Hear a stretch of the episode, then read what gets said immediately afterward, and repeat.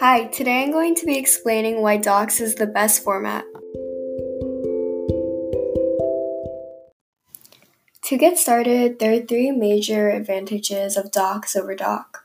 The first one is that there's compression, then that there's reliability and security, and that it can be a future proof. In the past, you might have struggled with opening a doc file and it's not coming up fast enough.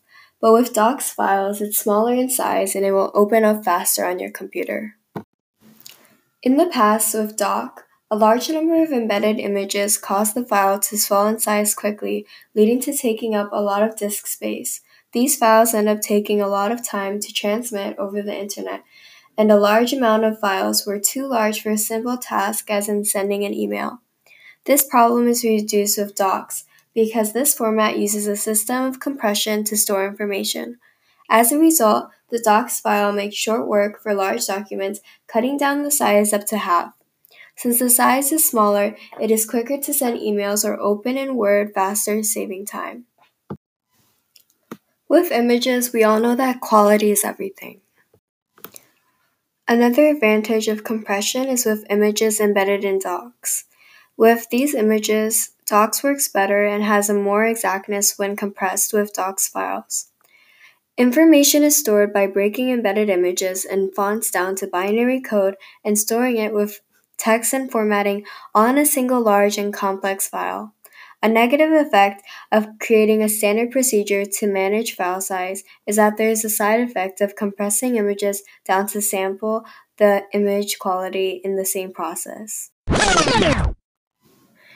You might be confused in how Docx is able to make sharp images and not be pixelated or off color in the end. This is done with the zip extension that you can even rename the file and see that in neat small folders. This type of compression is more advanced, not taking away a photo's quality.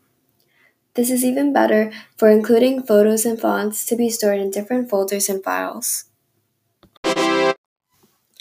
Now we can compare the reliability and security of the docx over the doc format.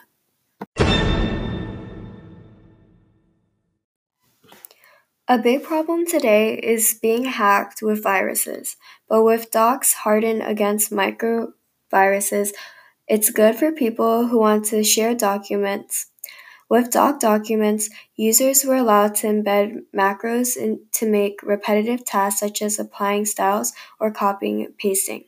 While this might sound useful, malicious program writers took advantage of this feature embedded microviruses that can cause huge problems with a system reading an infected file. With Docx, Microsoft split this function out and replaced it with docm to give the same function that is more secure about your file. Finally, Docx is portable to many web-based applications, including e-reader platforms. This makes it future-proof. The Docx format is built around XML, which is used in a lot of web applications today. This uses CSS for formatting like with ebooks with better accuracy.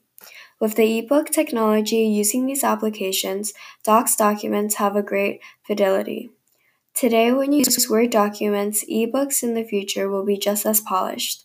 To conclude, Docx allows moving documents to ebook platforms easier and is a better choice for writing in the future. Okay, thank you for listening. I hope you learned a lot about Docx and how it's better than other formats.